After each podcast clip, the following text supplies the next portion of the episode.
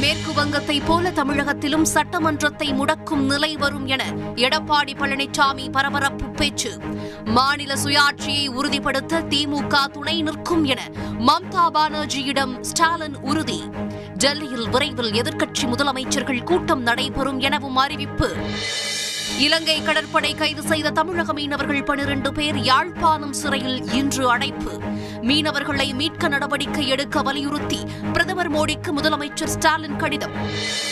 நகர்ப்புற உள்ளாட்சி தேர்தல் களத்தில் சூடுபிடிக்கும் பிரச்சாரம். விரைவில் பெண்களுக்கு மாதம் ஆயிரம் ரூபாய் கண்டிப்பாக வழங்கப்படும் என முதலமைச்சர் ஸ்டாலின் உறுதி. சட்டசபை தேர்தலில் நிறைவேற்ற முடியாத வாக்குறுதிகளை திமுக தந்ததாக ஓ பன்னீர்செல்வம் குற்றச்சாட்டு. கோவா உத்தரகண்டில் ஒரே கட்டமாகவும் உத்தரப்பிரதேசத்தில் இரண்டாம் கட்டமாகவும் நாளை வாக்குப்பதிவு. தேர்தல் ஏற்பாடுகளை தீவிரப்படுத்தியது இந்திய தேர்தல் ஆணையம். பிரதமருக்கே பாதுகாப்பு அளிக்க முடியாதவர் பஞ்சாப் முதலமைச்சர் சன்னி என அமித்ஷா விமர்சனம்.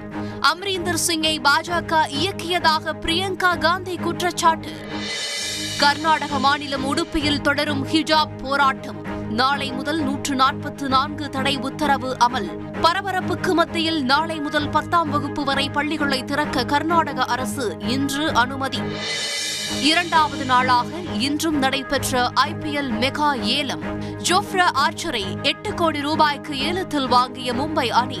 மிச்சல் சார்னர் சிவம் துபே என சென்னை அணியில் இடம்பெறும் இளம் வீரர்கள்.